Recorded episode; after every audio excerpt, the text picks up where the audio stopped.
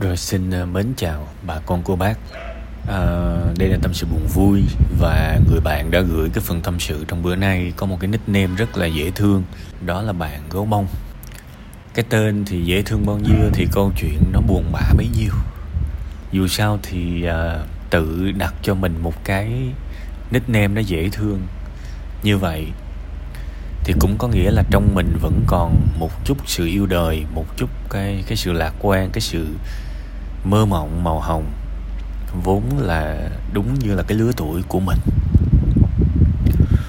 Câu chuyện của bạn gấu bông thì chủ yếu là xoay quanh cái mối quan hệ của bạn với mẹ.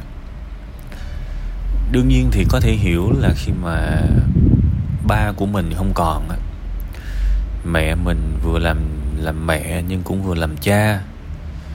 Một người phụ nữ tự đỡ đần thì chắc chắn là nó áp lực. Thì đó là cái sự ghi nhận của mình. Nhưng mà cuộc sống này đừng có lầm lỗi, đừng đừng lộn. Xin xin lỗi các bạn. Tôi nói đúng là cuộc sống này không nên lầm lẫn giữa ờ, tốt và xấu. Cuối cùng hết thì mọi cái sự trí tuệ của mình nếu có thì cũng nên được dùng để nhìn ra một cái sự vật hiện tượng một cách rõ ràng là đâu là tốt và đâu là xấu để mình có thể nhìn nó khách quan. Trong mối quan hệ của bạn với mẹ bạn thì cái tốt là mẹ bạn nuôi bạn. Mẹ bạn đã vượt qua rất nhiều khó khăn. À, sóng gió đi làm chắc chắn là chịu nhiều cái thiệt thòi rồi để mà nuôi bạn. Đó là cái ơn mình phải nhìn. Nhưng mà đồng thời mẹ bạn cũng lầm lỗi với bạn rất là nhiều thông qua những cái sự bạo hành về hành vi, về lời nói. Tại sao tôi tôi nhấn mạnh cái điều là chúng ta phải có năng lực để nhìn ra cả tốt và xấu? Tại vì nếu mà chúng ta không có đủ cái sự hiểu biết và nhìn rạch ròi nó ra như thế thì chúng ta sẽ rất là dễ diễn dịch hành vi, một cái hành vi xấu thành một cái dạng điều tốt. Và điều đó nó sẽ làm cho mình rối ren. Nó sẽ làm cho mình tù mù, không thể thấy được sự thật. Rất nhiều người khi bị ờ, bạo hành nghĩ rằng theo một cái logic là thương cho roi cho vọt. Thực ra cái câu mà thương cho roi cho vọt không phải là không đúng đâu.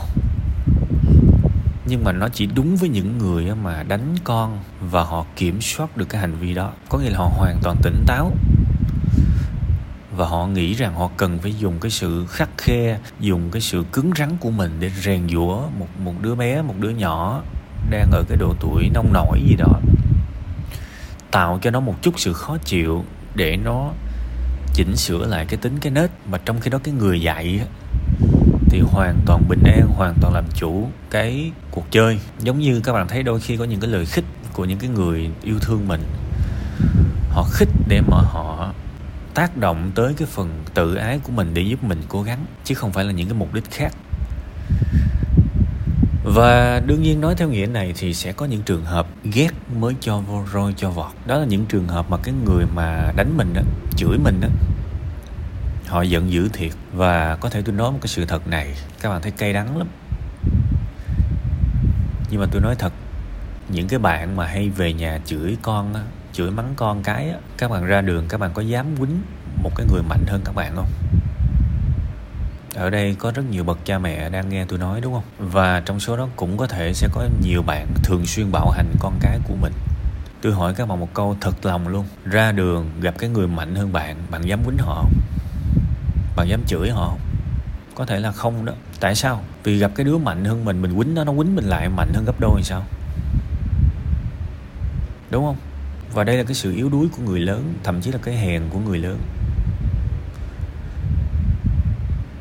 Bạn ăn hiếp một cái người yếu hơn mình, và đó là con mình. Các bạn có biết nếu mà đúng theo luật á, bạn đánh con bạn con bạn nó viết cái lá đơn nó thưa con bạn, nó nó thưa bạn. Công an vô bắt bạn được luôn á, nói nghiêm túc luôn á. Thật sự, bạn đang bạo hành. Và điều đó là xấu, và phải gán nhãn nó là xấu xa luôn. Và những cái gia đình mà bất hạnh nhất có nghĩa là nó vừa có tình thương mà nó vừa có cái sự xấu xa đó và quay trở lại câu chuyện của người bạn. Cái tôi cần bạn nhất bây giờ có thể nhìn thấy là nhìn rõ ra được cái công và cái tội của mẹ bạn. Để xác định rõ vấn đề và đừng bao giờ lầm lẫn cái khái niệm thương cho roi cho vọt. Đương nhiên, xét một cái khía cạnh nhân văn, thì một cái người mà đã bị gọi là quá quá sức chịu đựng, thì thông thường á họ sẽ có những cái ứng xử như vậy. Họ sẽ có những ứng xử như vậy. Uh, họ luôn có những cái nỗi niềm luôn có những cái căng thẳng luôn có những cái giận dữ cần giải tỏa. Và thông thường họ sẽ đi họ họ có thể họ họ vô thức họ không biết cái kiến thức này đâu. Nhưng mà thông thường họ sẽ đi tìm cái người mà yếu đuối nhất để họ trút. Kiểu vậy nói thật. Và tôi đã từng được chứng kiến cái trường hợp cũng giống giống như bạn, nhưng mà cái nhà đó có nhiều con, thì trong đó có ba cô con gái và một thằng con trai. Một cái thằng con trai nó rất là mất dạy. Nhưng mà các bạn biết là cái điều hài hước nào xảy ra không? Vì cái thằng con trai này nó quá mất dạy, nó phản kháng rất mạnh.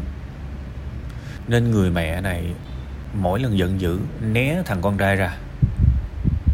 Không dám trút giận lên nó, mà lại trút giận lên ba đứa con hoa ba đứa con gái trong khi ba đứa này nó rất oan hiền và nó hoàn toàn là đính nhịn.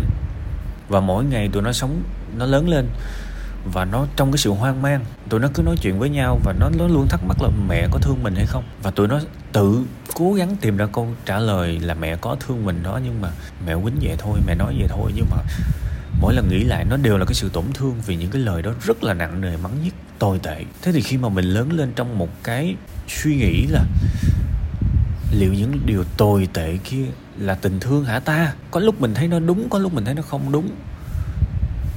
Mình sẽ cảm thấy vô cùng mất phương hướng trong khía cạnh tình cảm sau này. Đó là sự ám ảnh suốt đời. Và thật buồn khi nói rằng mẹ bạn đã gây ra những cái hậu quả đó. Và thời gian cũng chưa chắc là xóa được những cái vết thương mẹ bạn gây ra. Hãy nhìn rõ nha. Ở đây không phải là kể tội phụ huynh đâu câu chuyện vẫn là có cái gì thì mình nhìn ra cái đó. Đương nhiên cũng có những bạn thù hằn gia đình quá nặng cuối cùng hết chỉ nhìn thấy cái cái cái, cái lỗi thôi không nhìn thấy được cái công. Thì tôi chỉ muốn là bước đầu mình công bằng lại.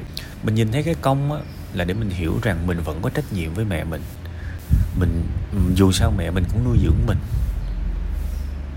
À, cũng nuôi mình.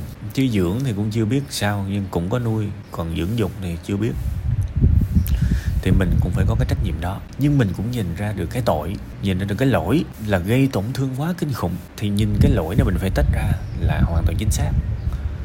Hoàn toàn chính xác. Tại vì câu chuyện bây giờ lại quay trở lại bài toán quyết đoán, mất ít hay mất nhiều.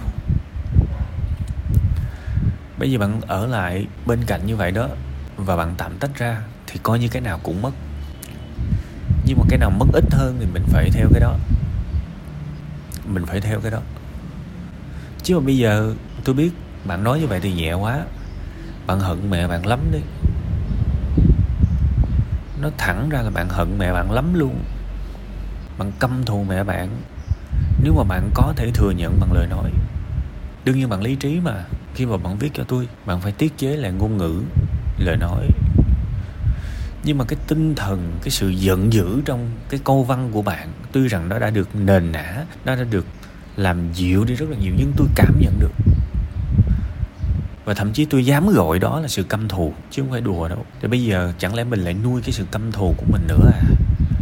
Nó mất nhiều hơn, nó mất cho cả mình, mất cho cả mẹ. Cái sự xa cách có thể là tạm thời thôi, nhưng nó tạm tách ra để mình không chịu những cái đau khổ về lời nói, về bạo hành hành vi đó nữa. Bạn biết một cái vết thương để yên cho nó lành. Đúng không? Đã gọi là vết thương để yên cho nó lành còn đằng này ngày nào cũng cãi nó lên, cũng móc nó ra thì làm sao nó lành được mà càng ngày nó càng nặng hơn.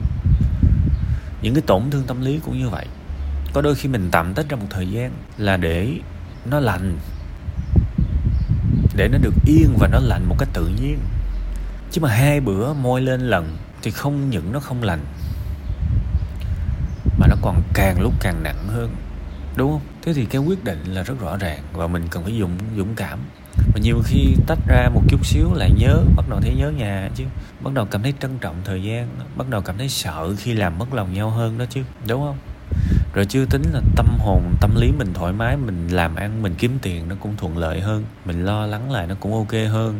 Chứ bây giờ ngày mỗi sáng thức dậy là cảm thấy tức tối trong người rồi thì làm sao mà làm ăn được đúng không? Đại, đại khái vậy. Thực ra cái cái kiến thức này tôi cũng nói nhiều nên rảnh rảnh bạn có thể kiếm mà lại bạn nghe ha. Tâm sự buồn vui cũng có, tri kỷ cảm xúc cũng có, bài học tâm huyết cũng có. Hầu như cái cái cái chỗ nào mà có cái giọng của tôi thì chỗ đó đều có cái bài toán quyết đoán mất ít mất nhiều rồi. Nha, rảnh rảnh kiếm lại nghe. Phần này thì không nói nhiều về kỹ thuật, tại vì nói hết rồi. Chủ yếu là tôi muốn phân tích chút xíu để bạn nhìn nhận rõ vấn đề, cũng như là cho phép tôi ờ, đồng cảm thấu hiểu và lắng nghe bạn và chúc bạn có những cái quyết định, quyết đoán nhanh nhanh nhạy và có thể lúc đầu nó sẽ hơi khó khăn, nó sẽ mệt mỏi vất vả nhưng mà dần dần mọi thứ nó sẽ tốt đẹp lên. Cố gắng ha.